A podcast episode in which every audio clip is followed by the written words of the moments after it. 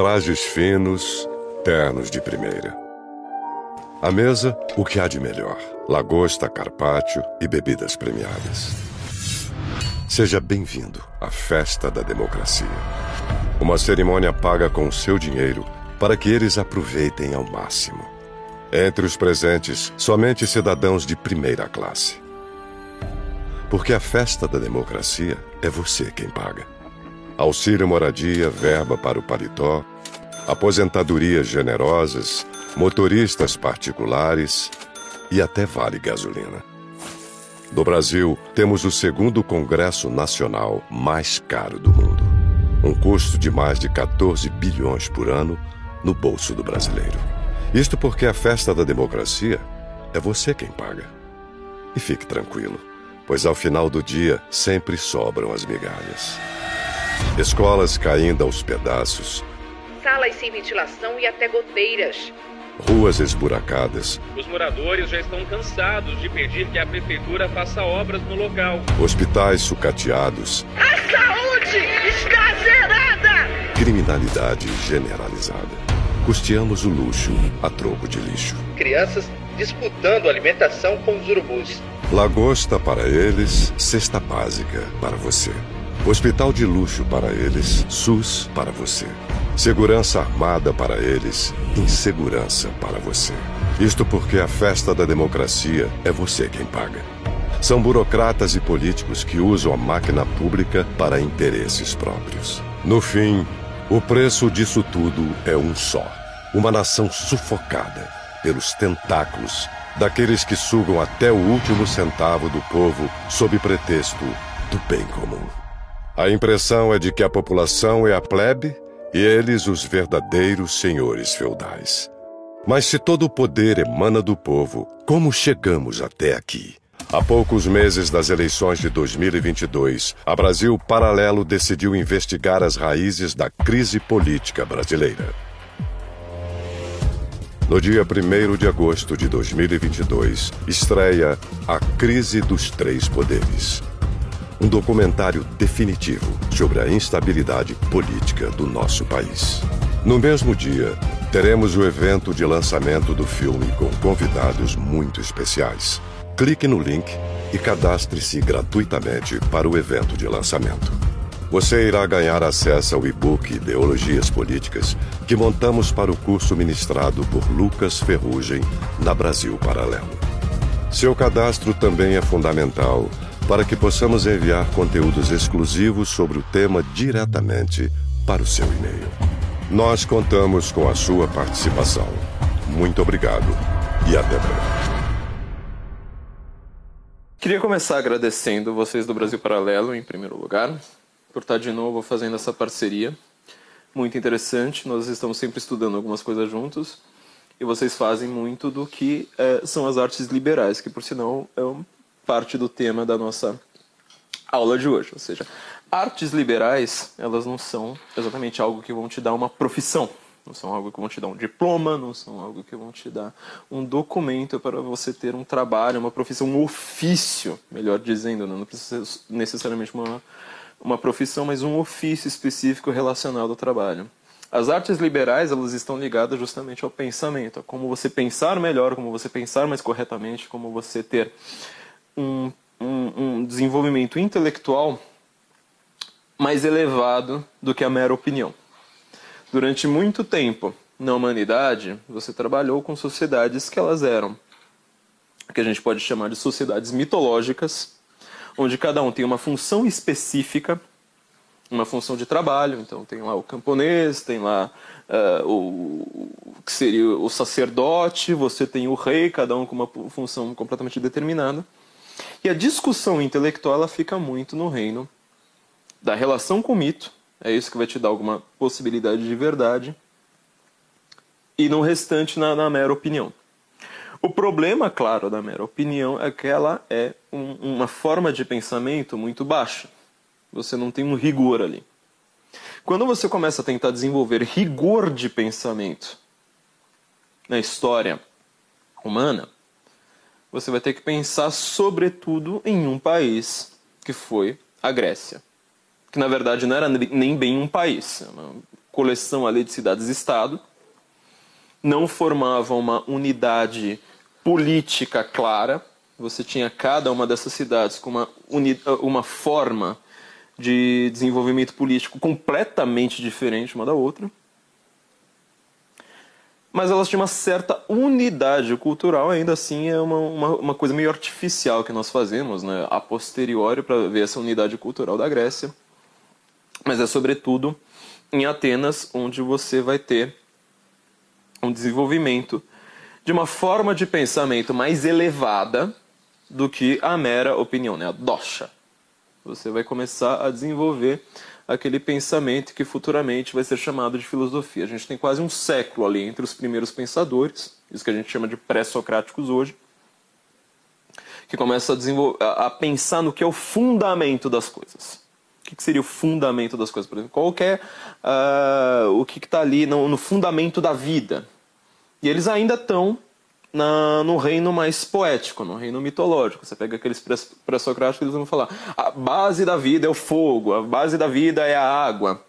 Então, quer dizer, você precisa ainda ter um desenvolvimento, uma, uma certa uh, interpretação simbólica da realidade para que você consiga entender o, o que, que é que eles estão discutindo.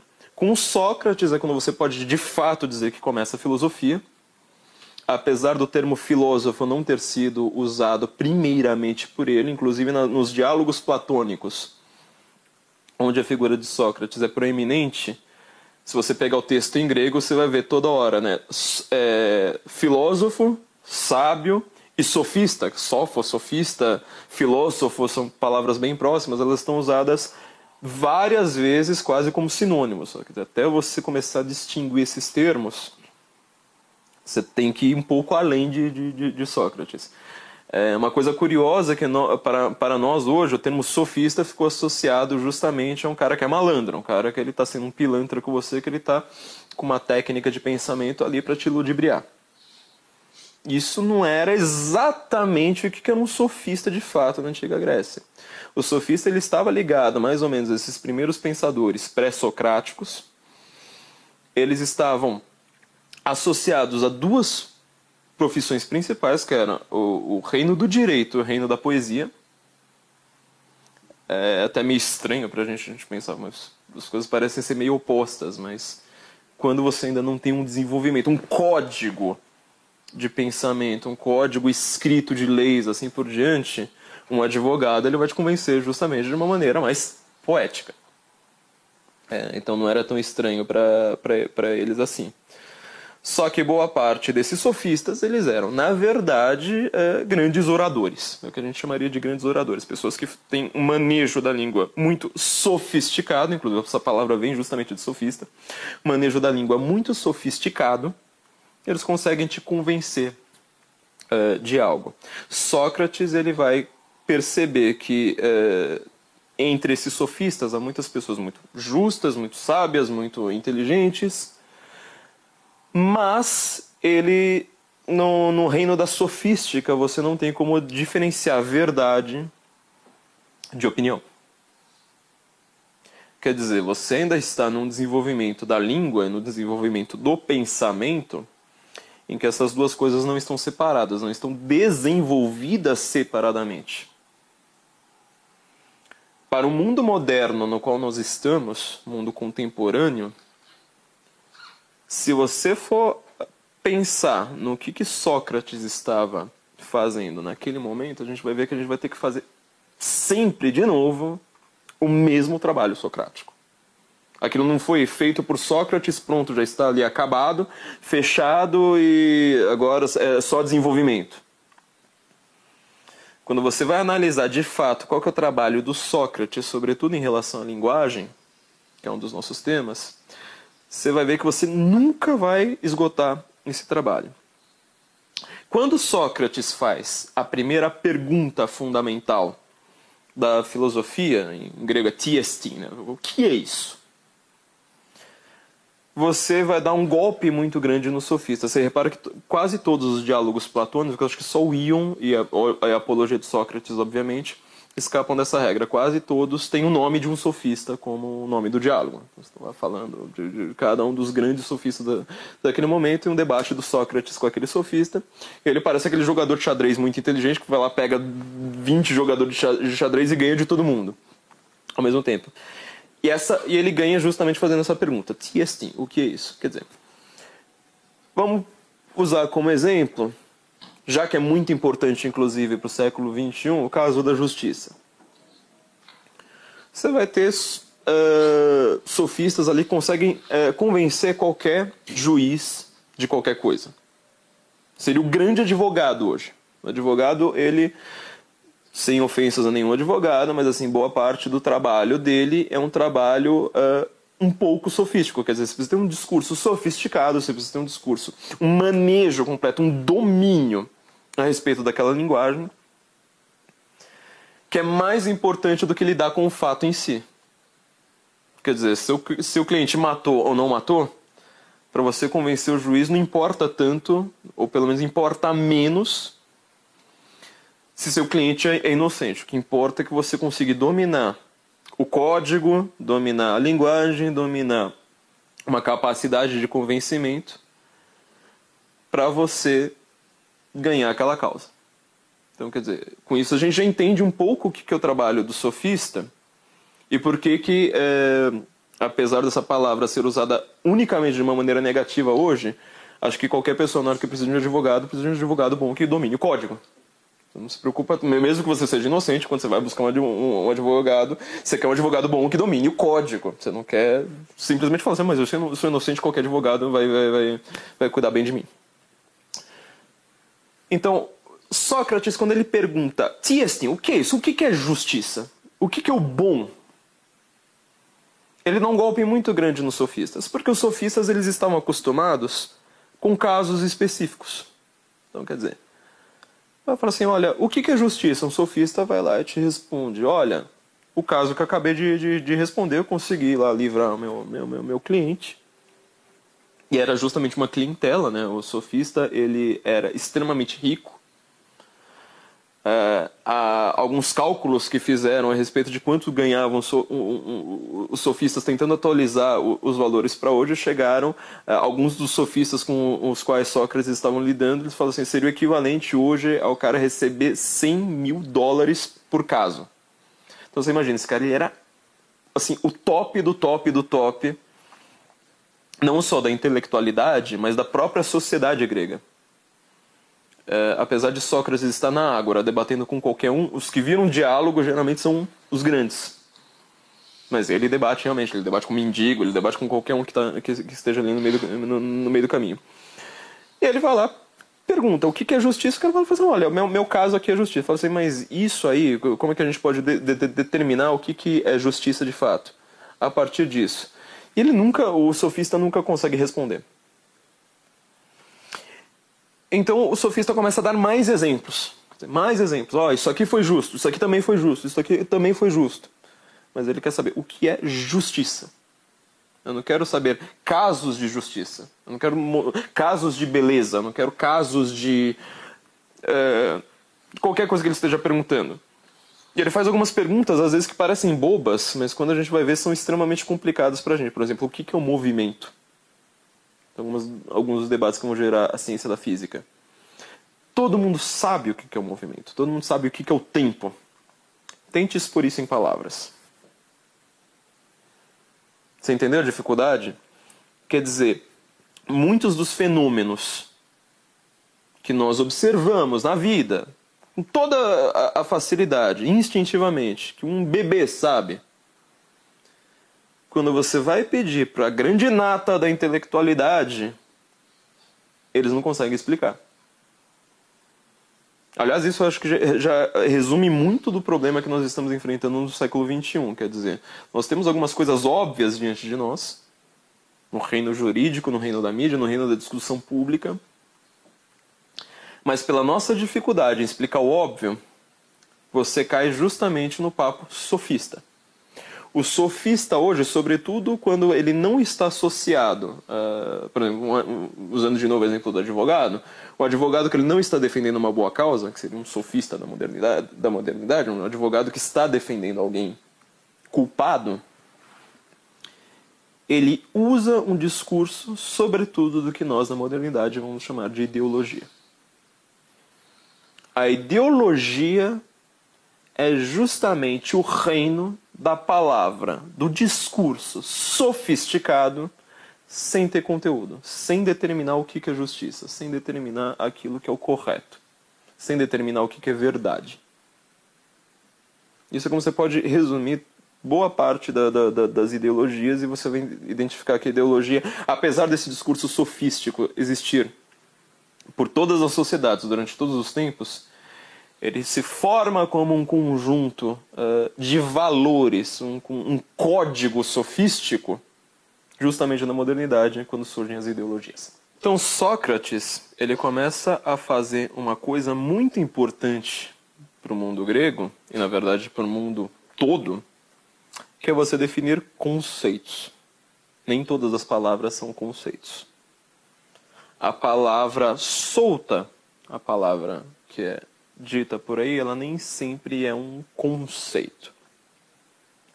Na verdade, será a filosofia latina que vai desenvolver isso de uma maneira ainda mais exagerada e, sobretudo, a filosofia medieval cristã, que tratará isso de uma maneira obsessiva o que, que é um conceito, o que, que é a casca da palavra, o que, que é a sua estrutura, o que, que é o seu, o seu conteúdo, assim por diante.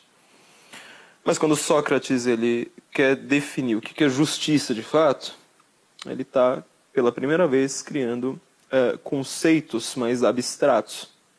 Quer dizer, nós temos vários conceitos na nossa cabeça de uma maneira também é, não muito é, trabalhada. Por exemplo, a gente sabe o que é uma mesa. Um exemplo que a gente sempre dá. O que é uma mesa? Uma mesa pode ser uma mesa de centro, pode ser uma mesa de jantar, pode ser uma mesa de ping-pong, pode ser uma mesa de negócios. Uma mesa pode ter quatro pernas, pode ter oito, pode ter. não ter nenhuma, assim por diante. Só que você sempre identifica aquilo ali como uma mesa. Quer dizer, há algo que une todas as mesas possíveis para que eu diga, pense numa mesa, você consegue pensar numa mesa. Você vai sempre pensar definitivamente em uma mesa.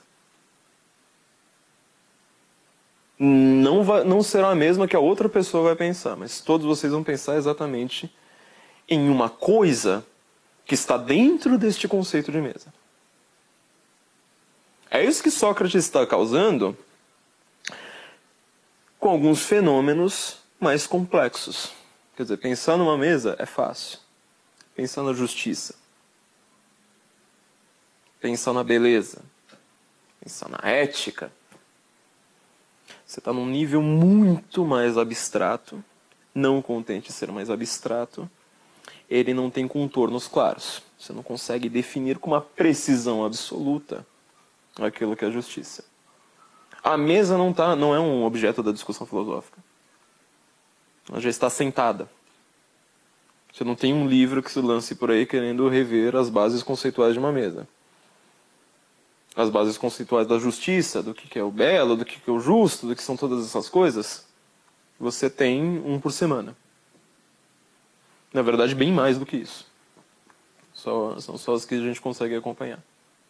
Então, por isso que eu digo, o trabalho que Sócrates faz nós precisamos fazer ainda. Sempre, o tempo todo. Ele não é um trabalho que se esgota. O Paul Friedlander, que é um dos grandes biógrafos do, do, do Platão, ele acaba, de uma certa forma, desenvolvendo aquilo que poderia ser o método filosófico ali da Academia de Platão, que era oral, ele não escrevia, ele só escreveu os diálogos socráticos, que a gente sabe que o diálogo aconteceu de uma, de uma, de uma certa forma. Platão, é, obviamente, deve ter muita perda ali, até no que chegou para a gente. E, obviamente, Sócrates, que era um cara que falava o tempo todo, era um filósofo full-time, estava sempre ali na ágora. os diálogos que chegaram para a gente provavelmente foi, como eu disse, só da nata. Você não teve todos os diálogos do Sócrates. E como fica esse método oral de tratamento de você chegar a conceitos? E ele fazia isso com todo mundo. Ele conseguia pegar o plebeu, ele conseguia pegar as pessoas menos instruídas de Atenas é, e chegar a um nível um pouco mais filosófico. Paul Friedlander tenta reconstruir um pouco disso. Mas o Pierre Hadot, ele faz uma coisa também, é, baseando-se inclusive é, no Friedlander, uma coisa bastante interessante que a gente precisa levar sempre em consideração. Sócrates ele causa pequenos exercícios espirituais. O que você quer dizer com isso? Quando você tem diante de si a ideia do que é justiça, a não ser que você seja um psicopata, você quer se adequar, pelo menos, à justiça.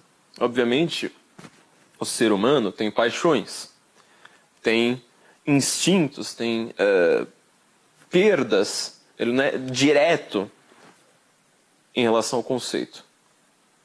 É mais ou menos o que a gente tem uh, como conceito do que, que é o mundo das ideias platônicas. Quer dizer, o belo está aqui, o, o justo está aqui, uh, o verdadeiro está aqui. A gente não consegue chegar lá, viver só por isso, só, di uh, só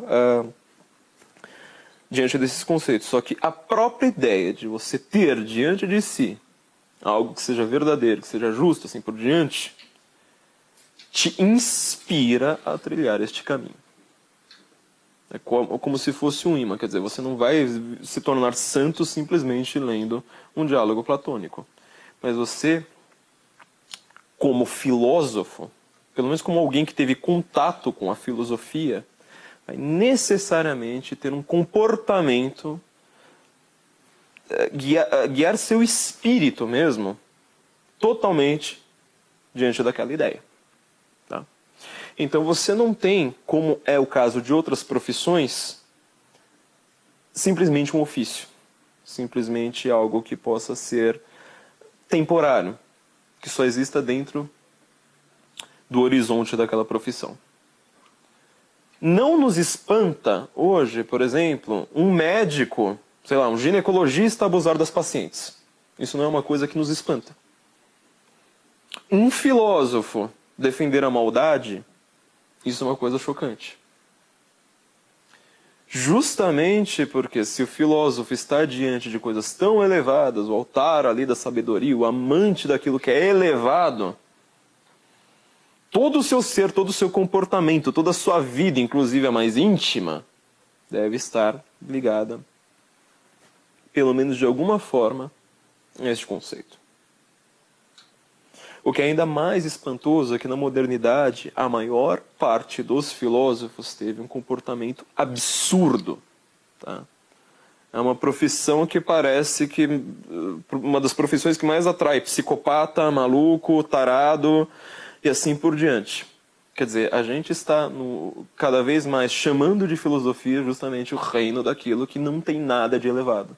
Não tem nada de verdadeiro, não tem nada de justo, não tem nada de belo, não tem nada de nada é realmente o reino da ideologia. Bom, quando Sócrates faz isto, começa-se a trabalhar com conceitos. O conceito de justiça. Você deixa de usar vários exemplos e você quer definir o que, que é a justiça. O que, que é a moral e assim por diante. São palavras que sempre foram usadas. Sócrates não as inventou. Os sofistas, por sinal, você pode pegar, pergunta para qualquer professor de grego. Às vezes, traduzir um sofista, você vai ver um grego mais elevado do que o grego de Platão, até pela própria definição, né? Um sofista, ele é sofisticado.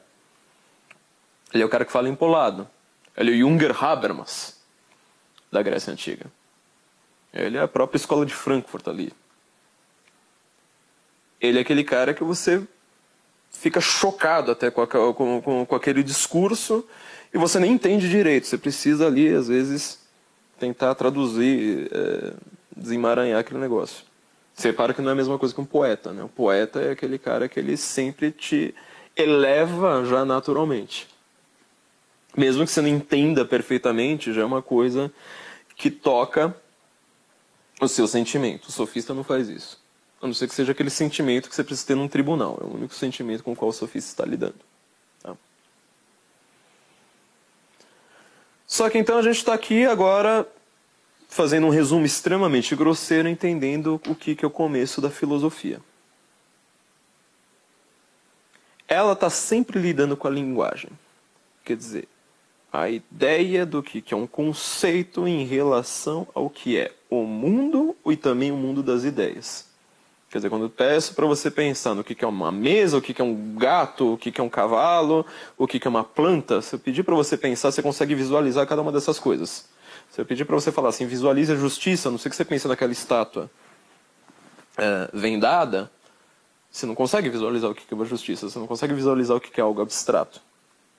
O que, é um movimento, o que, é beleza. Você não consegue visualizar isso. Estes são os conceitos justamente do que vão, vão, vão ser a discussão filosófica futuramente. Estes conceitos vão ser uh, aquilo que está em jogo na filosofia. Os, conce os conceitos do mundo físico, lentamente, paulatinamente, vão acabar virando as ciências da moderna, ciências modernas.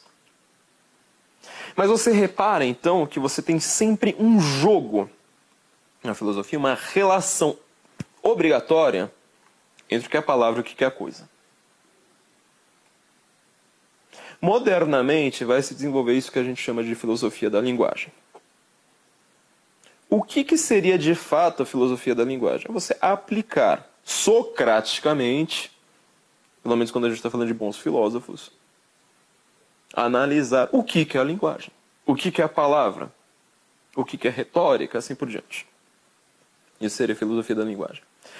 O desenvolvimento natural histórico da filosofia, estou aqui pulando um pouco uh, uh, Roma porque uh, seria uma coisa bastante complexa, mas o que a Idade Média vai fazer, sobretudo ali a partir de Santo Agostinho, com este método socrático, é você desenvolver as artes liberais. Santo Agostinho, inclusive, ele tem o mesmo método do Sócrates na, na sua forma de escrever, quer dizer, ele escreve diálogos. Ele faz como Platão, ele está ali, inclusive, debatendo com os grandes acadêmicos daquele momento. Eu fico imaginando como seria hoje para um, um filósofo escrever debates, né? Debates às vezes meio fictícios, né? Você vai lá, cita o nome lá do, do, do, cara que você não gosta e fala, bom, olha as besteiras que eles estavam dizendo, assim ele, assim ele vai escrevendo, né? É uma das grandes piadas que todos os, os filósofos fazem com o fato de Platão na República, acho que três quartos da República envolvem poesia e não envolvem política. A República é um livro muito mais estudado no curso de letras do que no curso de teoria geral do Estado. É, e a conclusão do Platão é que você precisa expulsar todos os poetas de uma cidade para a cidade poder ser perfeita e todo mundo viver bem. Na verdade, essa não é bem a conclusão do Platão. Né? Ele está tá ali desenvolvendo justamente uma cidade perfeita impossível. É... Karl Popper tem essa, tem essa interpretação do, do, Platão como primeiro totalitário. Todo mundo que fala, que fala assim, em primeiro lugar você precisa ler Platão em grego, porque você pega um monte de erro de tradução ali e, se desenvolveu a, a partir daquilo. Né? Quem conhece grego falava que toda a visão do, do, do Karl Popper sobre Platão assim, é pra você rasgar, jogar no lixo e botar fogo. É, mas é, é a grande piada que se faz com Platão, quer dizer, ele fala assim, não, você precisa expulsar todos os poetas da, da, da, da cidade um dos estilos de poesia grega, né, falando lá da lírica da, da época, uh, e do drama, um, um dos estilos é justamente o drama, que é o que? Diálogo. Quer dizer, Platão está falando que você precisa expulsar todos os poetas, ele vai lá e faz toda a obra dele numa coisa que para um grego é chamada de poesia. É uma das grandes piadas que se faz, né? Você precisa expulsar Platão para começar. É... Quando Platão diz isso, ele diz, diz algo interessante para o mundo de hoje. Você precisa expulsar os poetas. Por que os poetas? Já parou para pensar? Essa pergunta é um pouco menos estúpida do que parece. Um pouco menos ridícula, inclusive, a, a conclusão do Platão. Se uma cidade precisa aspirar ao bem, o bem precisa ser verdadeiro. Algo que é verdadeiro não precisa ser necessariamente belo. Apesar de que para o mundo grego, bem, belo e justo é tudo a mesma coisa. Você pensa na ideia de um Deus perfeito, assim por diante. Quer dizer, Sócrates ele não teve a revelação que os judeus tiveram. Ele não viu, não conversou com Deus ali no, no, no Monte Sinai e voltou com a, com a tábua das leis.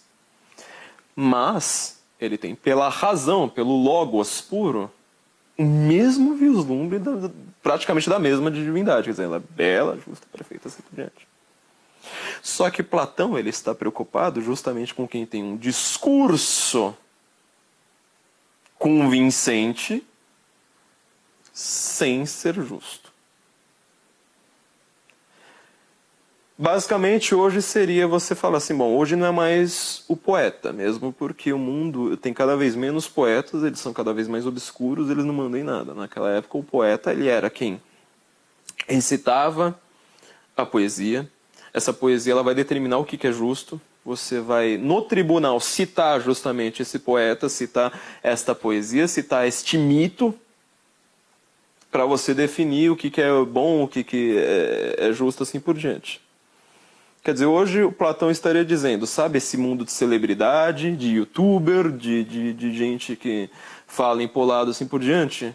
Primeira coisa que você precisa fazer é, se você vai pensar numa cidade perfeita, falar assim, esses caras não podem entrar. A grande questão pra gente, a gente fala assim, não, mas a gente não quer expulsar ele. Fala assim, então, mas aí sua cidade vai ser imperfeita. Conclusão lógica. O mundo que tem o Felipe Neto, ele não pode ser perfeito. É uma questão objetiva. Não há possibilidade de conjugar as duas coisas. É justamente isso que Platão está dizendo. Platão está dizendo: cidade com Felipe Neto nunca vai funcionar.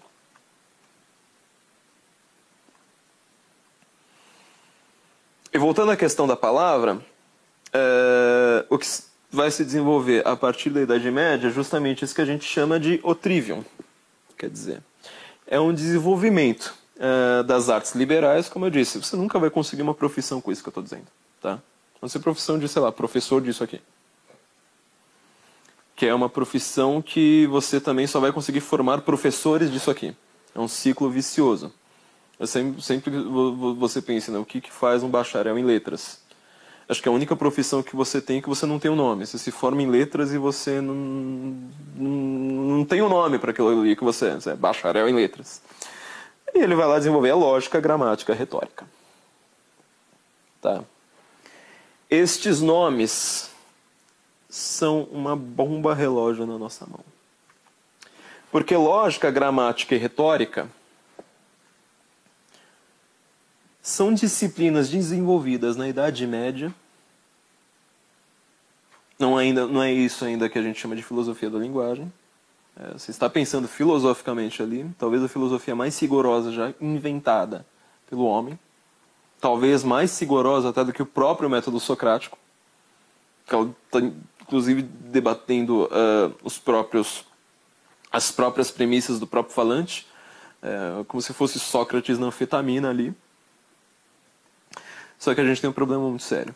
Lógica, gramática e retórica são três termos que eles foram usados de maneira completamente uh, louca pela história da filosofia. Aquilo que é chamado de lógica no momento é chamado de retórica no outro. Aquilo que é chamado de gramática não tem nada a ver com o que nós pensamos que é gramática. E assim por diante. Tá? Então a gente tem um desenvolvimento da própria ideia de filosofia que vai cair obrigatoriamente nessa relação entre palavra e coisa. E não só palavra e coisa, como o exemplo que eu dei da mesa, mas palavra e justiça, palavra e Deus. Imagina uh, uh, pensar em Deus filosoficamente? A complicação que é.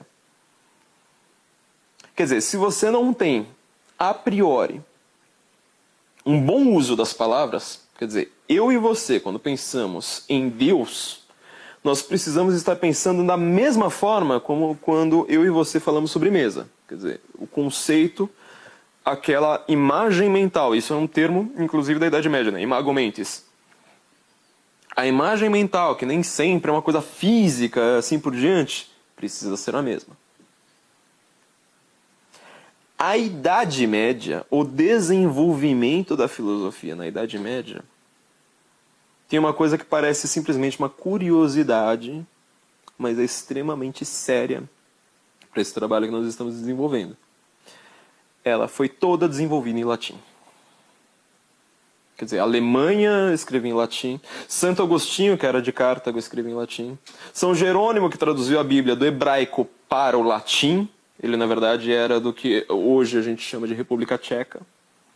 Quer dizer, está pegando diversos lugares, com diversas línguas que não tem uh, muita proximidade entre si, e pensando em latim.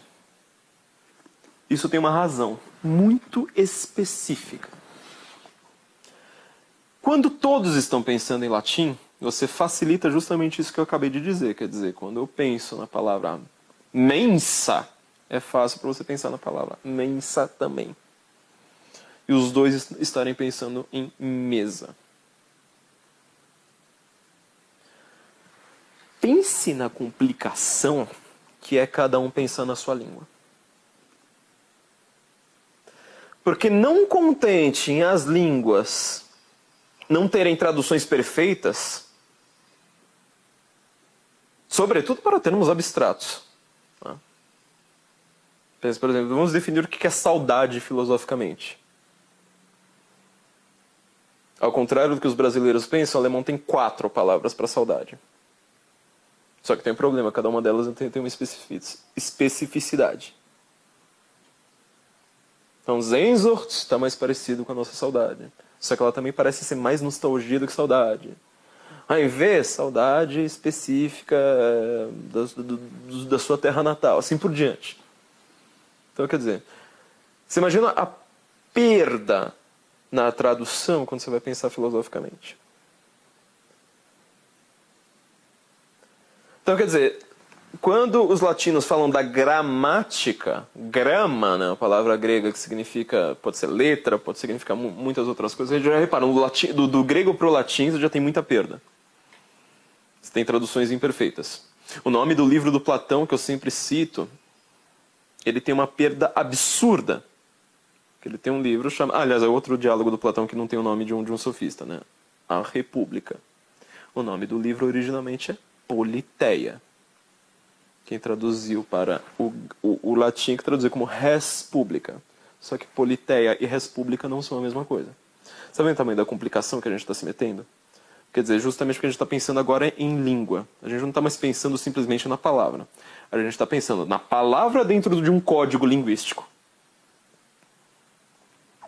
Uma palavra dentro de um código linguístico, ela pode parece, pode ter uma certa interseção com o significado de outra palavra dentro de outro código linguístico. Mas elas não, não têm uma igualdade. Tem ali uma interseção. É quase impossível, a linguística moderna vai se bater muito com isso, é quase impossível você achar um sinônimo perfeito dentro de uma mesma língua, que dirá entre duas línguas diferentes. Eu lembro que quando meu professor disse isso, falou assim, não existem sinônimos perfeitos. Eu lembro assim de levantar a mão na hora e falar cão e cachorro. Ele só colocou assim a mão na cadeira, olhou para mim e falou assim: Você comeria um cão quente? Você conhece alguém que fez um pacto com o cachorro? Sabe que tem um dia de cão e um dia de cachorro são duas coisas bem diferentes, né? Eu falei assim: Tá, entendi agora. Um exemplo assim cabal para mim. Eu lembro da, da ordem assim, que, que, que ele disse. Né? E eu pensando em comer um cão quente. Quando você tem, então, uh, este problema da língua, é, a, a filosofia medieval não, não lida com isso. A gramática que eles pensam é você pensar as palavras corretas entre dois falantes. Só que a filosofia medieval não pensou justamente nessa questão das línguas, porque ela estava sempre o tempo todo pensando em latim. Quando você vai ver muita gente falando assim, ó, as, as, línguas da filosofia é grego, porque é obrigatório, você não, você, você não consegue escapar. Latim e alemão, você entenda que existe razão para isso. Você tentar pensar nos conceitos de um Hegel em português, você vai ter muito trabalho. O conceito de um Husserl, que fica inventando palavra o tempo todo. De um Heidegger, de um Fögelin. Cada, cada duas páginas tem lá uma palavra nova, uma forma nova, como ele disse aquela palavra, que é justamente para chegar naquele conceito perfeito e não ter é, contaminação com o uso cotidiano das palavras. Você tenta traduzir aquilo, você vai ter uma dificuldade enorme. Então, quer dizer, historicamente, como foram três grandes momentos da filosofia, você vai ter justamente esse problema. É, o caso do Platão que eu estava dizendo, né? Politeia e República causam um problema seríssimo para a modernidade no nosso discurso político até hoje. Por quê? Platão divide três tipos de sistemas políticos se um manda, se poucos mandam, se muitos mandam. E ele divide se isso está pensando no bem geral ou se quem manda só está pensando em si próprio. É o sistema bom e o sistema corrompido. Se um manda e aquilo é bom, é uma monarquia. Se aquilo ali se corrompe, vira uma tirania. Se poucos mandam, é uma aristocracia. Se eles só pensam em si próprios, vira uma oligarquia até aqui está tudo bem para a gente, não teve muitas perdas nesse desenvolvimento de 2.400 anos.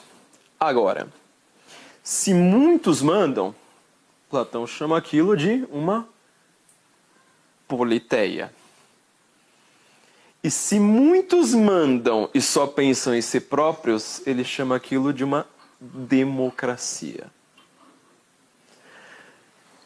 Para Platão, democracia é uma coisa negativa.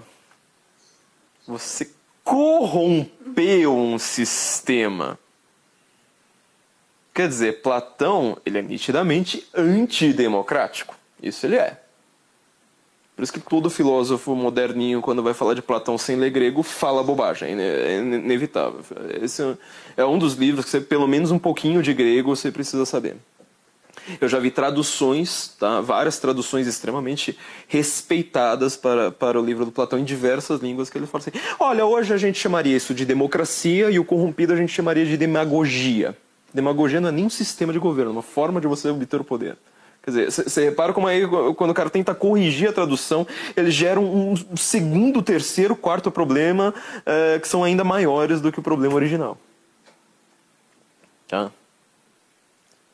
E agora eu vou conseguir colocar ainda mais um novo problema ainda nisso aqui. Eh, falando desse problema de língua. Como eu disse, na questão monarquia, tirania, oligarquia, é, aristocracia, oligarquia, a gente não tem um, não tem um grande problema para a gente entender. Só que quando a gente está falando de muitos que mandam, na modernidade, a partir do iluminismo, sobretudo o iluminismo inglês e escocês, quando eles tentam resgatar a, a, uma democracia, falar que democracia é uma coisa boa, a democracia matou Sócrates, a democracia matou Jesus. Esses são os dois grandes momentos da, da, da democracia uh, na, na, na, história antiga. Quer dizer, matar gente inocente que não cometeu nenhum crime simplesmente porque as pessoas não gostam deles, a maioria manda na minoria, teve a maioria de votos, pronto, é isso aí, acabou. Isso que foi a democracia, uh, pelo menos durante 23 séculos. Quando a gente pensa hoje, a partir desse iluminismo inglês e escocês que tentou resgatar esse termo, quando você fala assim, olha, é, muitos mandam, mas o sistema está corrompido. Você já fala assim, muito, então a própria democracia que está em crise. A, a, expressão da modernidade tenta lembrar quantas vezes você leu isso desde a eleição de Donald Trump no mundo. Quer dizer, toda hora alguém falando, ah, a democracia está em crise, a democracia está em crise. Isso significa que você não tem mais nem sequer o conceito de que com muitos mandando, o sistema pode ser corrompido. Tem uma frase famosa, eu já tentei é, definir exatamente quem foi que disse, eu já vi várias pessoas que ficam repetindo ela várias vezes. Noberto Bobbio é geralmente um cara que já escreveu até um ensaio a respeito disso com essa frase, mas eu acho que não foi exatamente ele que disse, que é falar assim, todos os problemas da democracia se resolvem com mais democracia. Quer dizer, olha como é que o entendimento da modernidade não tem nada a ver com o entendimento do Platão.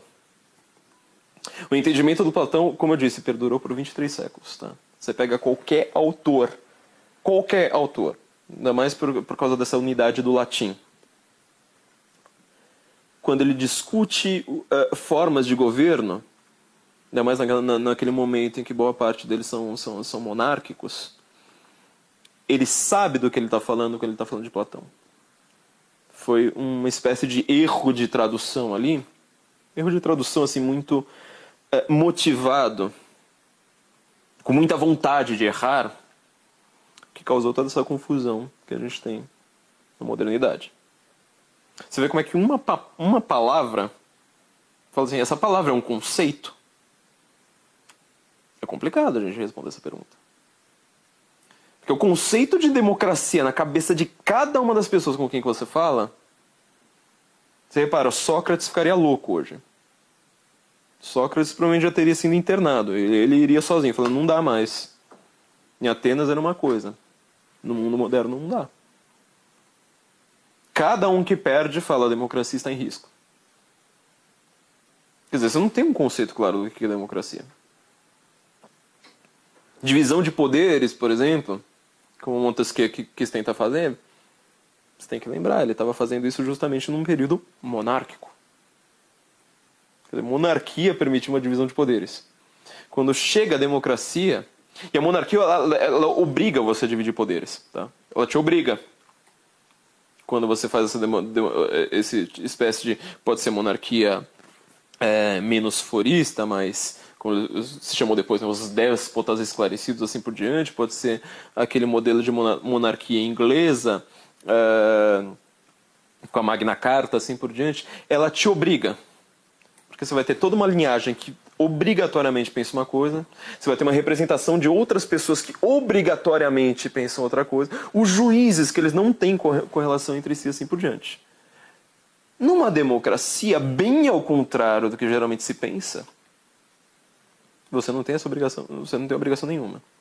O Brasil conhece isso muito bem, quer dizer, você vota num, num partido para o executivo, você vota para a maioria do mesmo partido para o legislativo, o executivo indica alguém para o judiciário que vai ser sabatinado pelo próprio legislativo do mesmo partido, pode ser inclusive o advogado desse partido que nunca conseguiu passar num concurso para magistratura e ele vai parar no judiciário. Quer dizer, a democracia, em questão de quanto tempo demorou para o Toffoli chegar a, a, a, ao STF depois do Lula, em questão de, quer dizer, quatro, cinco anos, ela acaba com a divisão de poderes.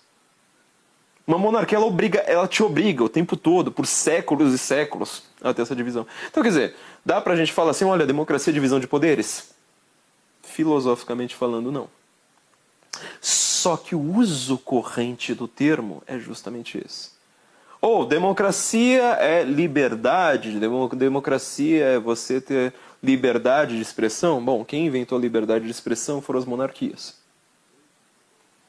Inclusive o Voltaire, que é considerado o grande gênio da liberdade de expressão, não sei mais o que, que ele tinha como maior amigo político, era um, um suposto déspota, um, um monarca da Prússia que lia Voltaire, trocava cartas com ele, assim por diante. Dom Pedro II aqui, é, maior crítica que se faz a Dom Pedro II é justamente que ele detestava governar. Era um filósofo gostava de pensar. Então era um cara que estava lá lendo Voltaire. Tente imaginar o Lula lendo Voltaire. Tá entendendo? Quer dizer, os conceitos que foram formados, eles se perderam historicamente. Se perderam no desenvolvimento da humanidade. Só que as palavras ficaram. E as palavras ficam sem essa, corre essa correlação que a gente está vendo na Idade Média. Sem você ter um método socrático, sem você ter a gramática, quer dizer, a palavra mais correta. O que foi a Idade Média inteira, filosoficamente falando, aquele milênio, né? mil anos de Idade Média. A gente teve mil anos de Idade Média. Em matéria de filosofia, ela está o tempo todo querendo definir o que, que é a palavra mais correta. Tanto que quando você chega no final da Idade Média, ao final da escolástica, a escolástica tardia, que foi extremamente criticada é, para que venha o Renascimento, o que ele chama de discussão bizantina, né? quer dizer, eles estavam discutindo a brancura do branco. E tem textos sobre isso. Tá? É, estavam discutindo lá, brancura do branco, como é que você vai chegar a isso? É, Para você tentar analisar algumas das parábolas da Bíblia, Eles chegam a, a, a discutir, por exemplo, se o corpo místico de Jesus, quando ele renasce, quando ele volta dos, mortos, inclui a roupa. será que inclui? Será que não inclui? Tem, tem debates desse tipo. Quer dizer, eles descem a minudências que você fala, é o que a gente chama, né? Discutir o sexo dos anjos. Como que você vai discutir isso filosoficamente? Você pode até tentar, mas é uma discussão que parece ser completamente não prática para a sua vida. Talvez você não vai conseguir é, chegar a alguma verdade disso simplesmente pelo logo, você vai precisar realmente de uma revelação Quer dizer, enquanto um anjo não aparece e mostra para você como é que funciona o negócio, não vai rolar. E que você pega algo extremamente poderoso como a filosofia para uma discussão completamente infrutífera. Tá? Só que, como eu disse, a gente perdeu a gramática. Gramática aqui não, não no sentido de gramática normativa de, uma de um código linguístico específico. Eu estou falando a boa palavra boa parte do que a gente chamava de gramática na, na, na Idade Média é justamente isso. Quer dizer, preciso ter a boa palavra. Repara que isso tem muito a ver com o Sócrates. O Sócrates ele tá, tá lá sempre dizendo, ó, isso que você chama de justo não perfaz a justiça. Em um dos debates platônicos, Sócrates pergunta o que é justiça e um dos caras vai lá com toda a sinceridade do mundo fala, bom, justiça é você favorecer os amigos e prejudicar os inimigos. Realmente alguém precisa ser muito sincero para dizer isso em público e você poder é, catalogar isso. E também muito cara de pau, quer dizer, você tem que pensar que exatamente a gente não tem. É, é difícil você pensar que isso seja exatamente justiça. Quer dizer, você usa uma palavra extremamente elevada para algo que é mais raiz do chão. Algo que é completamente proibitivo. Tá? para os dias de hoje. Então, nós temos um problema hoje com o qual nós precisamos lidar na modernidade, que é você ter um pensamento filosófico com um mundo em que eh, as palavras já não são mais esses conceitos perfeitos. Como eu disse, com o conceito do, do mundo físico, né, é, é fácil você fazer uma analogia como no caso da mesa. Eu não sei se tem duas pessoas no mundo hoje que estejam pensando no mesmo quando elas pensam em democracia.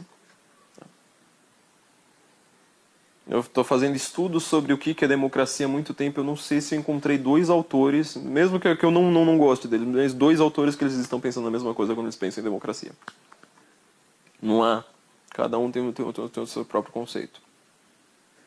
Então a gente está caindo de novo no mundo da sofística. Olha o tamanho da complicação. Porque democracia não é uma palavra que você fala com a sua vovó. Não é uma palavra, sabe, como bolo de chocolate, uma palavra assim, é, agradável para o final da tarde. Você fala em democracia já de uma maneira extremamente elevada. No debate público, você veja no, quando é literalmente um debate, eu não estou falando só no debate geral, quando você está falando literalmente um debate entre duas pessoas. O debate político, sobretudo, você está sempre tentando acusar o outro lado de ser, de ser antidemocrático. Veja uma campanha eleitoral hoje.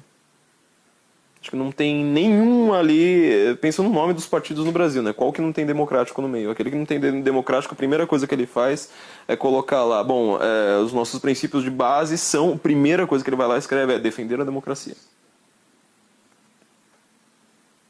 Primeira coisa que a gente conclui disso é que ninguém leu Platão no Brasil. Quem leu, leu tradução, fingiu que, que, que, que leu, etc fingiu que não leu assim por diante. Segundo problema é quando a gente vai entrar no reino da linguística moderna. Tá? Isso aqui foi só um panorama do que a gente está falando de, de, de, filosofia e por que, que ela tem essa li, ligação é, necessária com a linguagem.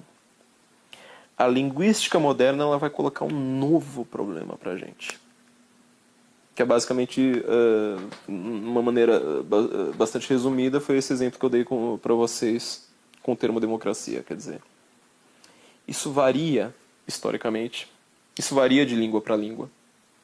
Tá? Vocês terem uma ideia de como varia historicamente, a palavra obesos em latim significa alguém que é muito magro.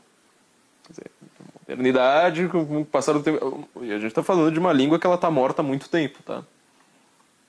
É que ela vai significar muito gordo. Por isso que, que o latim é uma língua da ciência, da filosofia, justamente quando ele se torna uma língua morta. Quando o Império Romano rui, é que você fala, bom, então vamos filosofar em latim. Se ele fosse uma língua viva, ele estaria mudando demais até hoje. O Vaticano, no site do Vaticano, você encontra lá uma lista de palavras atualizadas para o latim, para você poder falar cartão de crédito, falar coisas é, modernas. A minha preferida é que maca macarrão eles chamam de pasta vernicolata, quer dizer, pasta em formato de vermes, massa em formato de vermes. Uma belíssima maneira de falar de macarrão. Né? Você nunca mais come macarrão, pelo menos por uma semana você não come depois dessa. Né? E... Garota de capa, olha, o Vaticano preocupado com isso, é, é Puella Pagna Externa. Então, é, você tem essas tentativas, mas assim, é uma coisa muito mais lúdica. Tá? Linguística moderna ela vai colocar um problema muito sério pra gente, um problema que a gente precisava ressuscitar, talvez. Um Hugo de São Vitor, um São Tomás de Aquino, algum dos grandes pensadores da Idade Média, é, Santo Anselmo, para eles poderem resolver esse, é, esse abacaxi para a gente. Que é o fato dessas palavras variarem de língua para língua, variarem historicamente assim por diante.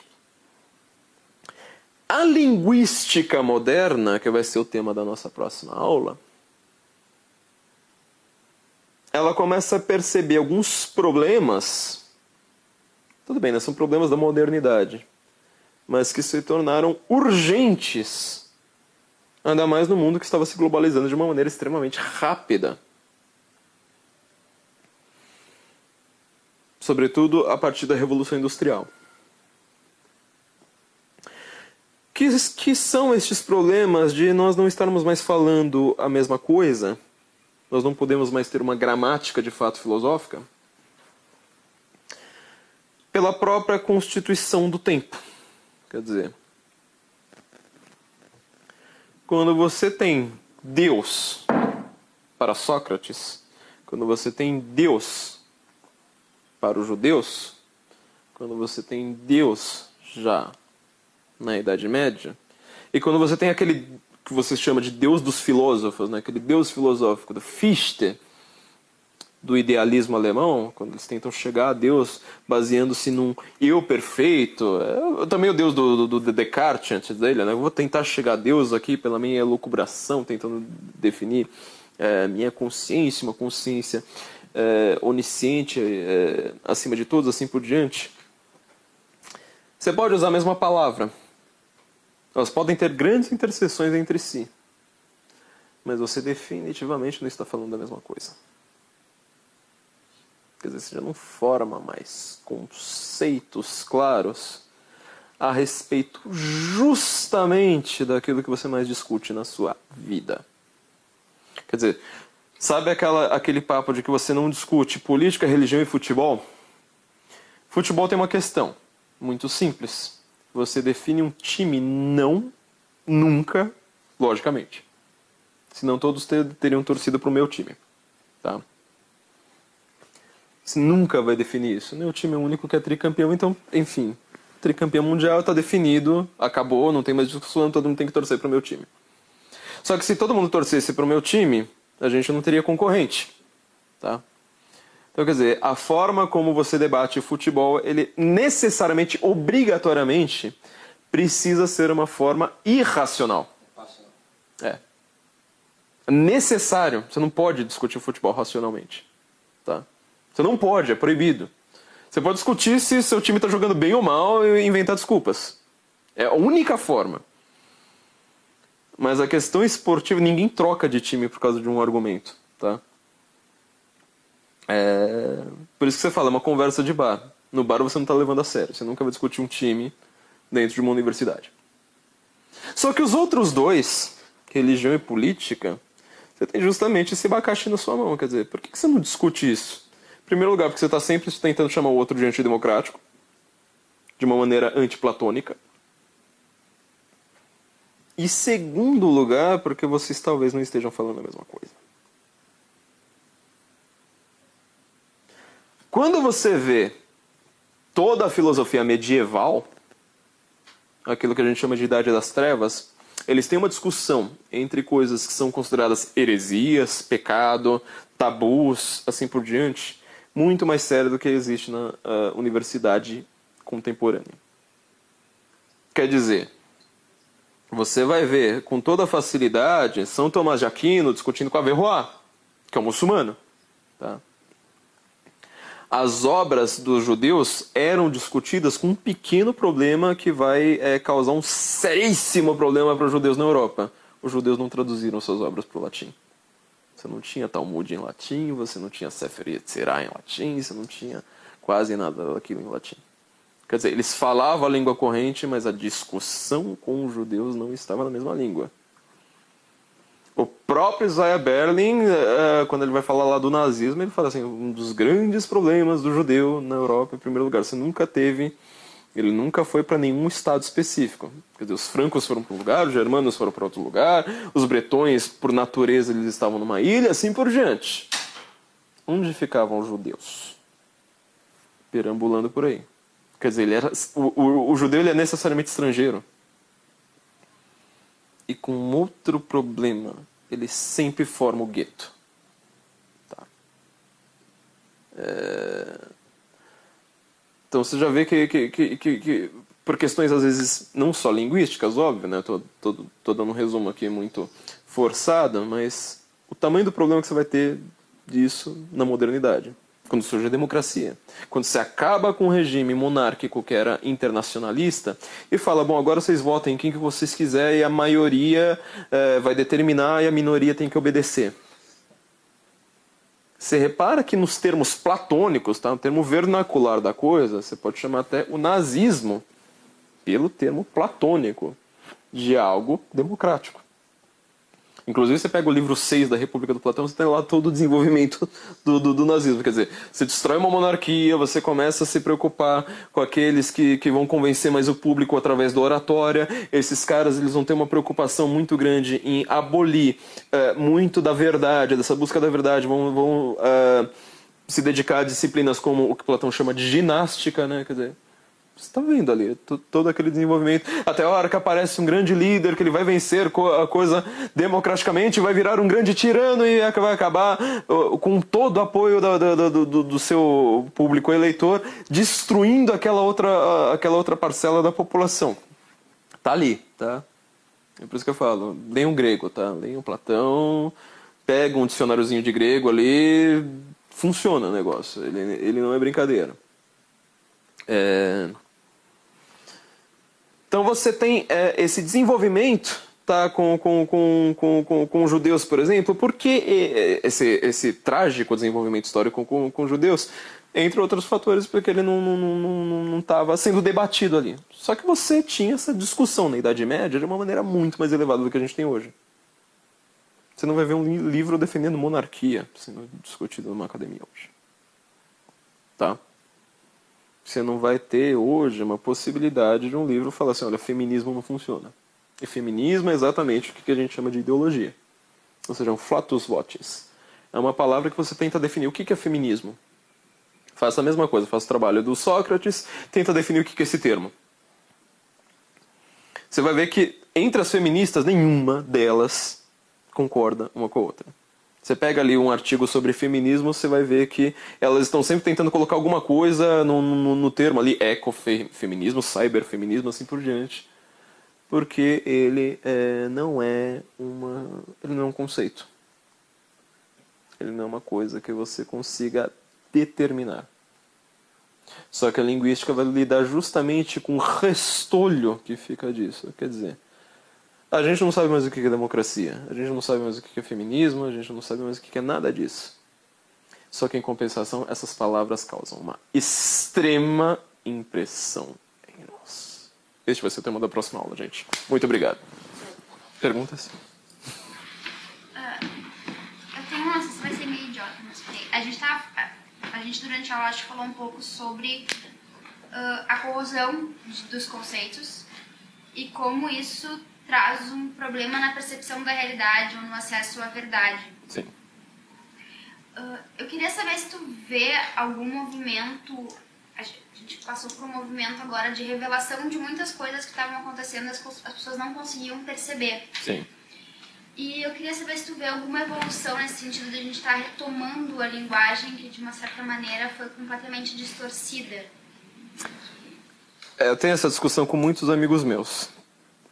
Por exemplo, com outro termo, além de democracia, que é um dos grandes temas e termos da minha vida, com um termo que está sendo retomado hoje, que é populismo. Quer dizer, eu passei oito Brasil, mundo, na verdade, passou, sei lá, 60, 70, 80 anos sem falar em populismo, de repente está todo mundo falando de populismo como se fosse o grande problema do, do, do mundo hoje.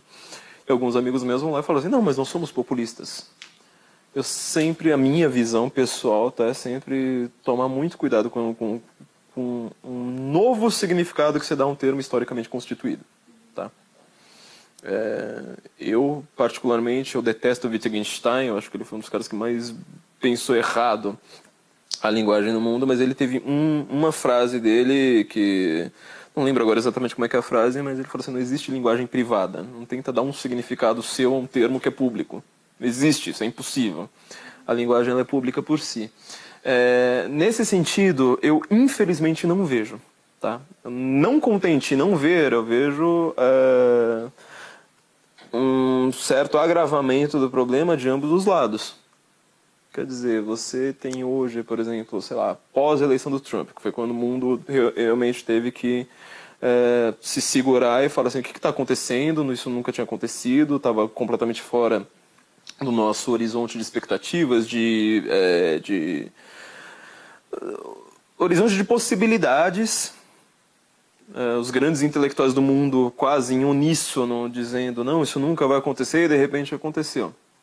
É, eles, você pode reparar que um mês depois, menos de um mês depois da eleição do Trump, começou começou a chover um monte de explicações usando termos novos ou retomando termos horrendos do passado, tipo nacionalismo, populismo, fake news. Quem falava em fake news antes?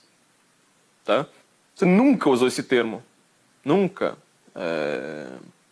A análise do Google mostra assim, tipo, a eleição do Trump aconteceu, tipo, você procura assim, quem procurou fake news?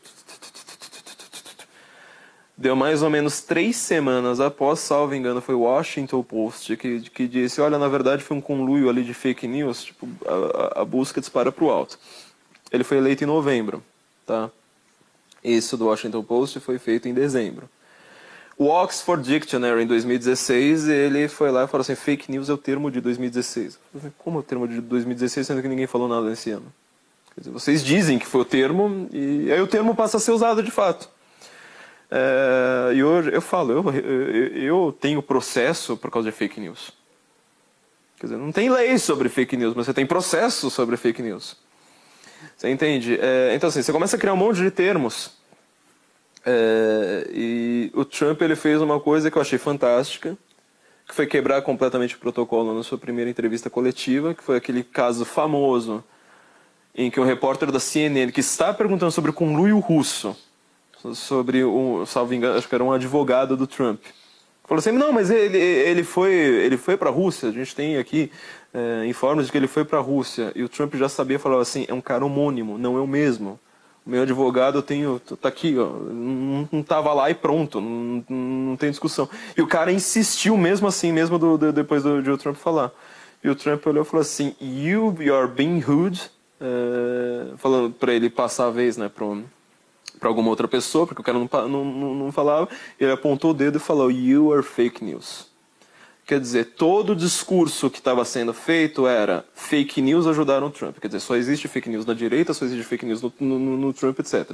Quando o Trump vai lá, aponta para CNN, que é uh, o ápice ali do, da, da, da, mídia de esquerda, e fala, you are fake news, o que, que ele faz? Ele dá uma zoada nesse termo. Quer dizer, hoje fake news pode ser por causa do Trump, por causa de uma frase do Trump. Tá? Então, fake news hoje pode ser qualquer coisa. Ela não ficou associada simplesmente à direita. Só que alguns outros termos eu não vejo nada desse, desse revival, tá? Trump fala que ele é democrático. Do Partido Republicano. Tá? Olha como os Estados Unidos, isso não é. não, não, não, não, foi, não foi desenvolvido por, por essa razão platônica que eu estou falando, mas olha o nome dos partidos do, do, dos Estados Unidos: Partido Republicano e Partido Democrata. Platão olharia e falaria assim: Isso, ó, tá exatamente. O que, que os republicanos estão dizendo? Nós temos uma lei que precisa ser defendida apesar da maioria. O que, que os democratas estão dizendo? Nós temos a maioria, portanto, nós precisamos trocar a lei. Parece que assim, é uma descrição perfeita. Tá? São dois partidos que não mentem no nome se você for usar os termos do Platão. O problema é que nenhum dos dois foi feito. Teve o nome por conta disso. Mas não vejo esse revival. É, você vê, por exemplo, Steve Bannon, que é o estrategista do, do, do, do Trump, falando: Não, nós somos populistas mesmo. Quer dizer, você não está preocupado com nada, você não está preocupado em ter uma, uma esse, esse, movimento socrático que eu estou dizendo para vocês. Né? Tipo, vamos tentar definir um conceito fechado. Isso eu não vejo, de jeito nenhum. Sim. Não, eu pensei enquanto estava falando muito, por exemplo, na questão do sexo, que é uma coisa que tu vai ter uma relação com a realidade. Tem uma palavra que está fazendo referência a algo real. Uhum. E tem a questão do gênero, que surgiu recentemente e se dissemina. Tu também não tem. Foram começando a ser criados uma série de, de gêneros para se falar, porque ele não consegue, digamos assim, ter um aspecto real tão forte. Você veja como essa discussão a respeito da ideologia de gênero é bastante interessante é, para explicar a linguística, eu sempre uso esse exemplo do feminismo. Né? Quer dizer, não existe uma feminista que consiga definir o que é feminismo. Não existe. Você pede duas feministas. É pior que democracia. É um termo assim. Ele é feito para não ser definido. Tá? É, a respeito da ideologia de gênero, acontece uma coisa meio, um pouco análoga e meio bizarra. Vamos dizer, as pessoas criaram um monte de gêneros agora. Esses gêneros são usados? Quer dizer, o que, que é um cara que ele é não binário? Sabe o que quer dizer? Você pode falar assim, meu, você é homo, hétero, você é travesti ou não? É basicamente isso. Tá? É, é isso. Você pode falar assim, olha, existe homem, existe mulher, e existe um cara que ele pode, pode tentar fazer uma, uma mudança de um lado para o outro. Só que não tem mais nada além disso. Quer dizer, você usa um monte de palavras ali, é não fluido, não sei mais o que. Você fala assim, tá, defina. O que, que é isso? Não significa nada. Só que isso, uh, todo esse, esse movimento da ideologia de gênero, ah, existem não sei quantos gêneros possíveis, etc., revela um grande fator do que está acontecendo no mundo hoje. Por isso que essa discussão está fazendo, ah, mas isso não, não é uma discussão importante, é uma das discussões mais importantes do mundo. Por quê? Lembra que eu estava falando lá atrás a respeito do, do, do mundo pré-socrático? Quer dizer, quando você não tem a filosofia ainda, a filosofia que vai definir todas as ciências, tá? É, inclusive, na Idade Média, quando você fala a ciência, você está falando da filosofia. Olha, olha como esse negócio é complicado. Eles falam esquente, eles estão falando, na verdade, de filosofia. A esquente, né? A ciência. É, lá atrás, quando você não tem uma filosofia, quando você não tem os conceitos, tá? é, por isso que eu falo assim, ter conceitos é muito importante, tenha conceitos. Quando você não tem os conceitos, quem, quem, quem vai determinar o que é certo e errado, quem vai determinar o, o que, que o tribunal vai definir, é quem tem o discurso mais sofisticado. Você está no mundo da doxa, você está no mundo da, do, do, no império ali da opinião. Se você tem esse monte de gênero, na verdade, é toda um, uma maquiagem para você falar assim: quem vai definir o que é verdade? São seus olhos ou o Estado? E você entende que hoje, se você postar no, no, no, no, no, no Facebook, ah, tal pessoa é. Você vai lá e fala assim: olha, o Pablo Vittar é homem. Você vai lá postar: a Tiffany é um homem. Você está em risco de sofrer uma sanção penal bem mais grave do que se você roubar alguém? Você entende então que na verdade assim toda essa uh, ideologia de gênero na verdade é só uma maquiagem doida para você falar assim, olha, vale mais o discurso ou vale mais a realidade? Valendo mais o discurso, você tem que lembrar que isso é jurídico também. Você está no mundo do controle. Você perdeu o mundo da autoridade para você entrar no mundo do controle. Então, quer dizer, quem controla o que, que pode ser dito ou não dito tem um controle completo sobre você. Então, é, para quem acha que ideologia de gênero é tipo, ah, uma discussão lá de, de gente ideolo, ideóloga, está numa das discussões mais sérias do mundo hoje. Eu trouxe isso à tona, na verdade, não sei se vai ser muito longo, mas explicar um pouco desse processo da introdução de novos termos na sociedade para conseguir esse controle. É muito longo. Não, quer dizer, sei lá, de- de- depende de como que, que você pode trabalhar isso.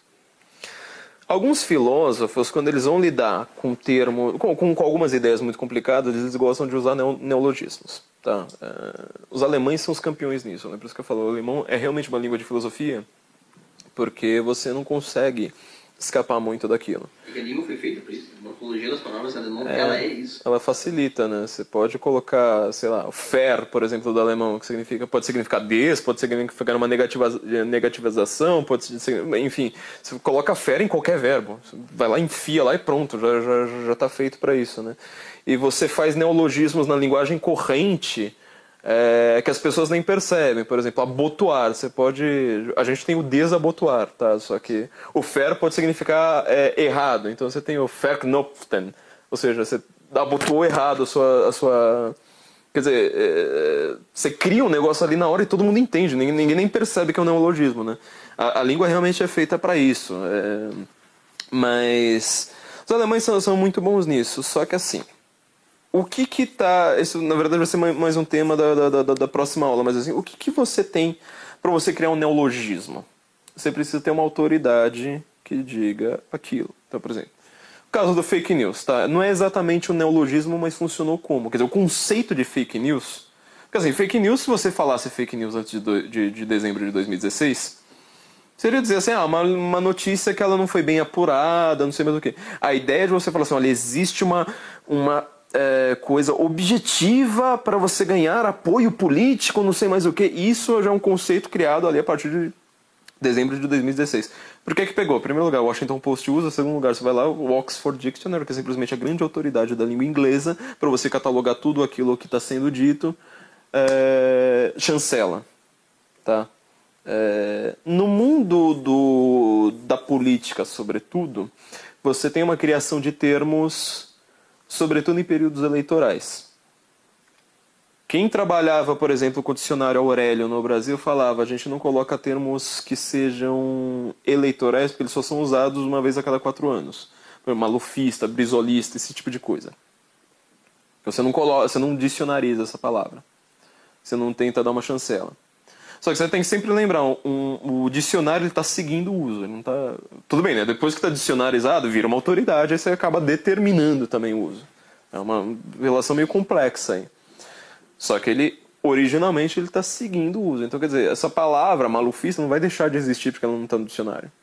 E ela tem um significado claríssimo, você não tem, não, não tenha dúvida a respeito do que significa. Agora, você precisa ter uma autoridade. Para você ter uma autoridade, você precisa ser uma grande voz midiática, ser um grande intelectual, ser uma pessoa que seja capaz, sabe, ter um monte de seguidor no Twitter. Às vezes é isso que significa autoridade. Então, assim, você vai ter que determinar que espécie de autoridade você tem hoje para você determinar, definir o que é um termo. Tá? É, no caso, do, sobretudo, desses termos que a gente está aqui brigando com o uso ideológico deles, é, a gente vê que a situação é muito complicada. Porque, por exemplo, o caso que você acabou de citar, na verdade, acho que é o melhor exemplo que a gente tem, né? o caso da ideologia de gênero.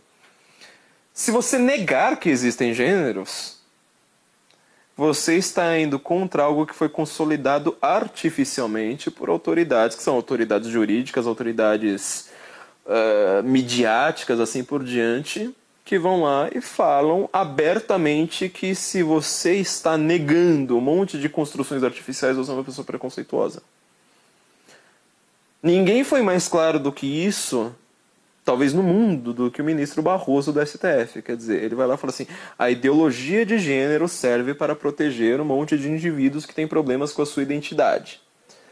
Isso não depende da maioria do plenário do STF. Peraí. Se você está no STF, você é o guardião da Constituição, você é considerado o maior constitucionalista do Brasil, em que ponto da Constituição está dizendo que o ministro Barroso é que vai dete- determinar se o STF precisa da, da, da, da- maioria? Quer dizer, não contente não estar na Constituição, ele nega até o próprio STF. Ele fala assim, ó, se eu fosse um ministro do STF beriguento do jeito que eu sou, já teria levantado e falado, "Ah, que ponto da Constituição está falando que você não precisa da maioria? Quer dizer, é, ele, ele definiu até como é que se vota dentro de um, de, um, de, um, de um- espaço minúsculo de voto que não é eleito pela população. Olha o tanto de, de, de, de coisa que tem ali. Ele vai lá fala aquilo na cara, na cara de todo mundo, ninguém abre um A contra ele, desrespeita completamente o tribunal. E isso acaba virando lei, quer dizer, se você fala, olha, é... aí não é nem aí é o contrário de criar um neologismo, né? Fala assim, olha, não existe o transfluido, sei lá o que, das quantas. Você pode ir pra cadeia por isso, você pode ter que pagar uma multa enorme por causa disso. Se você escreve isso em público, já era. É... Assim por diante. Então, quer dizer, você precisa ter uma autoridade, uma autoridade judicial, assim por diante. O que precisa acontecer hoje no Brasil e no mundo são, é ter movimentos organizados em defesa justamente da, do, de um uso correto da linguagem. Quer dizer, você pode ir lá e falar assim: olha, vamos montar aqui uma associação de classe é, a direita morre de medo desse nome por causa do classe no nome, não tem nada a ver. Né? Você pode ter uma associação de classe média, por exemplo, uma associação de juízes, uma associação de é, advogados, delegados, arquitetos, o que, que, o, o que você quiser, para falar: olha, nós estamos defendendo é, o uso X. E se você não, não quiser, olha, você vai ter que enfrentar toda a associação. Não dá para, tipo, cada um a gente tem, sei lá, 200 milhões de pessoas no país, mas cada uma delas individualmente ficar tomando processo uma, uma, uma, uma atrás da outra, querendo achar que com isso você vai é, acabar com o que o Barroso disse no STF. É, eu queria saber se tem alguma relação essa questão da coesão com o relativismo. Pra que, claro. Para que a gente consiga atingir uma polissemia do termo e ele consiga perder o, o sentido original, assim. Vamos lá, toda linguagem, por definição, é tribal. Tá? Mesmo dentro de uma língua, você pensa, língua latina que eu estava falando. A língua latina ela foi consolidada, tá? Porque ela era uma língua morta, assim por diante. Os primeiros filósofos pensaram realmente em latim porque eles falavam latim, mas logo os filósofos medievais, né? Logo aquilo ali virou uma língua morta mesmo, então virou uma língua internacional, dita só nas universidades, assim por diante. Né? Você vê que boa parte da reforma protestante, o objetivo dela é acabar com o latim, falar não, traduz a Bíblia agora, o povo não está entendendo, criar uma igreja nacional e não uma igreja católica, não, ou seja, universal, assim por diante. É, a língua ela é tribal por si. O latim, catalogado mais ou menos ali no, no, no, final do Império Romano, você tinha mais ou menos, salvo engano, acho que eram 1.200, 1.400, não lembro. É, aliás, 1 milhão, 200 mil, 1,2 milhões, 1,4 milhões de termos tá? É, em uso. O português brasileiro, para vocês terem uma ideia, é, dependendo da contagem, você tem entre mais ou menos 200, 200 mil e 300 mil palavras.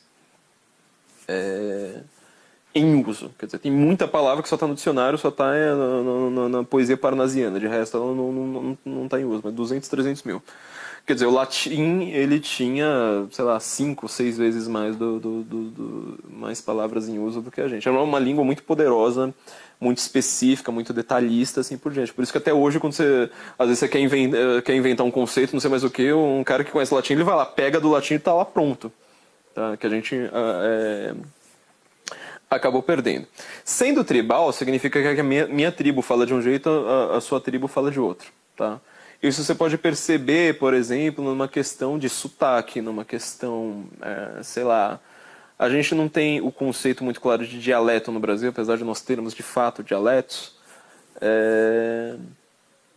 Mas é uma palavra que num lugar significa uma coisa, num outro lugar significa outra. Às vezes o oposto dela. Tá? É... Sendo assim, você já cria um certo relativismo de termos por natureza. Isso nunca vai, vai, vai escapar. Quando eu estava falando de Sócrates, eu falei assim, ele foi realmente sensacional como filósofo ali, criar conceitos, etc. Só que até o próprio Sócrates, para a gente é meio bizarro pensar isso, né? ele fala assim, eu sempre agradeço por eu ser grego. Por, não só por eu ser grego, mas por eu ser ateniense, não falar a língua dos bárbaros.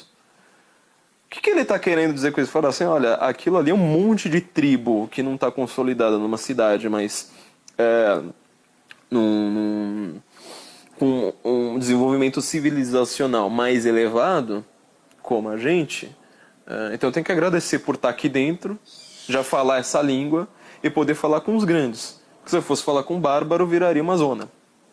Tá? Bárbaro vem do barbaroi, né, que imita o barulho dos pássaros. É curioso que Atenas tem esse nome, né? quer dizer, tem o nome justamente da deusa da sabedoria, foi onde surgiu eh, exatamente a filosofia é uma coisa assim para é nome é homem, né? Quer dizer, nome é destino.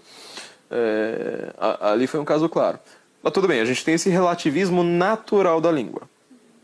Só que isso não é um relativismo que a gente chama da modernidade. Quer dizer, relativismo da modernidade você fala assim, olha, você tratar como positivo o fato da língua ser polissêmica, cada palavra ser polissêmica, e com isso, o que, que você faz? Você força a você cair de novo naquele mundo da sofística. Não tem mais conceitos. Não, a verdade é relativa. Dizer, É a frase mais. hum, é, consegue ser mais mentirosa com menos palavras, né? Verdade é relativa. Bom, então essa frase é, não pode ser verdadeira. Tipo, então a verdade tem que ser objetiva. Assim por diante. É, a, a ideia do relativismo é exatamente isso. O relativismo ele surge justamente pensando em aspectos tribais, tá? Do mundo moderno. Então, quer dizer, você consolidou na modernidade a língua inglesa como a grande língua da tecnologia, do comércio, assim por diante. E você fala assim, não, mas existem realidades culturais específicas eh, que são mais válidas. Então, assim, como assim você vai falar que o capitalismo é, é- é um sistema melhor, sendo que lá numa tribo, lá no meio da África Central, não sei mais o que, eles não são capitalistas e você é um preconceituoso por achar que você tem um sistema superior a eles? Quer dizer, você está não só eh, tornando tudo como uma possibilidade válida, você está equalizando coisas que são diferentes. Você está abolindo a ideia de uma hierarquia, e- inclusive de hierarquia de valores materiais. Né? Tipo, qual que é a vantagem do capitalismo? É que você tem mais coisas. Quer dizer, o pessoal lá tem menos coisas, você está falando, não, mas um sistema válido. É, está relativizando a verdade, sobretudo, né? tentando relativizar a verdade. E você. É, é engraçado que foi um marxista que falou isso, né? o Terry Eagleton. Ele falou que frase que eu acho maravilhosa dele. Ele falou assim: é muito bom você pensar em relativismo, em multiculturalismo, por exemplo, que é basicamente relativismo aplicado sociologicamente, quando você está pensando na Islândia, quando você está pensando numa comunidade de pescadores. Tá? Você fala assim: não, olha. Que bonitinho, né? Como, como, como, como eles vivem, não tem nada a ver com a gente, uma, uma, uma forma completamente diferente. Já se torna uma coisa muito mais complicada quando você vai responder: tipo, o Holocausto existiu de verdade? Se você é um multiculturalista, você pode falar, existiu ou não? Você vai falar agora de, de neonazistas, você vai falar de, do, do dos terroristas islâmicos, você vai falar de, de, de gangues de estupradores, e aí? Também é multiculturalismo. É, qual que é o grande problema, então, final do multiculturalismo? é que ao mesmo tempo em que você relativiza a verdade, as culturas, a hierarquia, todas essas coisas que eu elenquei, e mais, você está na sociedade de controle, quer dizer, você relativiza uma coisa para você justamente controlar ferrenhamente, de uma maneira draconiana, outras. E essas outras coisas são justamente objetivas, são justamente aquilo que é justiça, aquilo que é bom assim por diante. O Glenn Greenwald, por exemplo, você pode considerar ele um grande relativista. Quer dizer, ele fala assim, não, eu uso uma prova ilícita, publico, não tô nem aí pra, pra nada e, e tá sendo válido. Quer dizer, ele, ele acaba com o ordenamento jurídico, usa aquele negócio de uma maneira assim, pra ele tá, tá, tá muito bem, muito, muito obrigado. E ao mesmo tempo, ele quer punir justamente quem investigou dentro da lei. Aí abuso de autoridade, aí foi, nossa, foram interesses é, pessoais que ele tinha, não sei mais o que. Quer dizer, é é exatamente o relativismo. Quer dizer, você relativiza, obviamente, todo o seu lado e você usa um, um- poder brutal para o outro. Não existe relativismo sem esse controle absoluto do que é objetivo. Trajes finos, ternos de primeira. À mesa, o que há de melhor: lagosta, carpaccio e bebidas premiadas. Seja bem-vindo à festa da democracia. Uma cerimônia paga com o seu dinheiro para que eles aproveitem ao máximo. Entre os presentes, somente cidadãos de primeira classe. Porque a festa da democracia é você quem paga. Auxílio moradia, verba para o paletó, aposentadorias generosas, motoristas particulares e até vale gasolina. No Brasil, temos o segundo Congresso Nacional mais caro do mundo. Um custo de mais de 14 bilhões por ano no bolso do brasileiro. Isto porque a festa da democracia é você quem paga. E fique tranquilo, pois ao final do dia sempre sobram as migalhas. Escolas caindo aos pedaços, Salas sem ventilação e até goteiras. ruas esburacadas, Os moradores já estão cansados de pedir que a prefeitura faça obras no local. hospitais sucateados, A saúde está zerada! criminalidade generalizada. Custeamos o luxo a troco de lixo. Crianças disputando alimentação com os urubus. Lagosta para eles, cesta básica para você. Hospital de luxo para eles, SUS para você. Segurança armada para eles, insegurança para você. Isto porque a festa da democracia é você quem paga. São burocratas e políticos que usam a máquina pública para interesses próprios. No fim, o preço disso tudo é um só: uma nação sufocada pelos tentáculos daqueles que sugam até o último centavo do povo sob pretexto do bem comum. A impressão é de que a população é a plebe e eles os verdadeiros senhores feudais. Mas se todo o poder emana do povo, como chegamos até aqui? Há poucos meses das eleições de 2022, a Brasil Paralelo decidiu investigar as raízes da crise política brasileira. No dia 1 de agosto de 2022, estreia A Crise dos Três Poderes. Um documentário definitivo sobre a instabilidade política do nosso país. No mesmo dia, teremos o evento de lançamento do filme com convidados muito especiais. Clique no link e cadastre-se gratuitamente para o evento de lançamento. Você irá ganhar acesso ao e-book Ideologias Políticas que montamos para o curso ministrado por Lucas Ferrugem na Brasil Paralelo. Seu cadastro também é fundamental para que possamos enviar conteúdos exclusivos sobre o tema diretamente para o seu e-mail.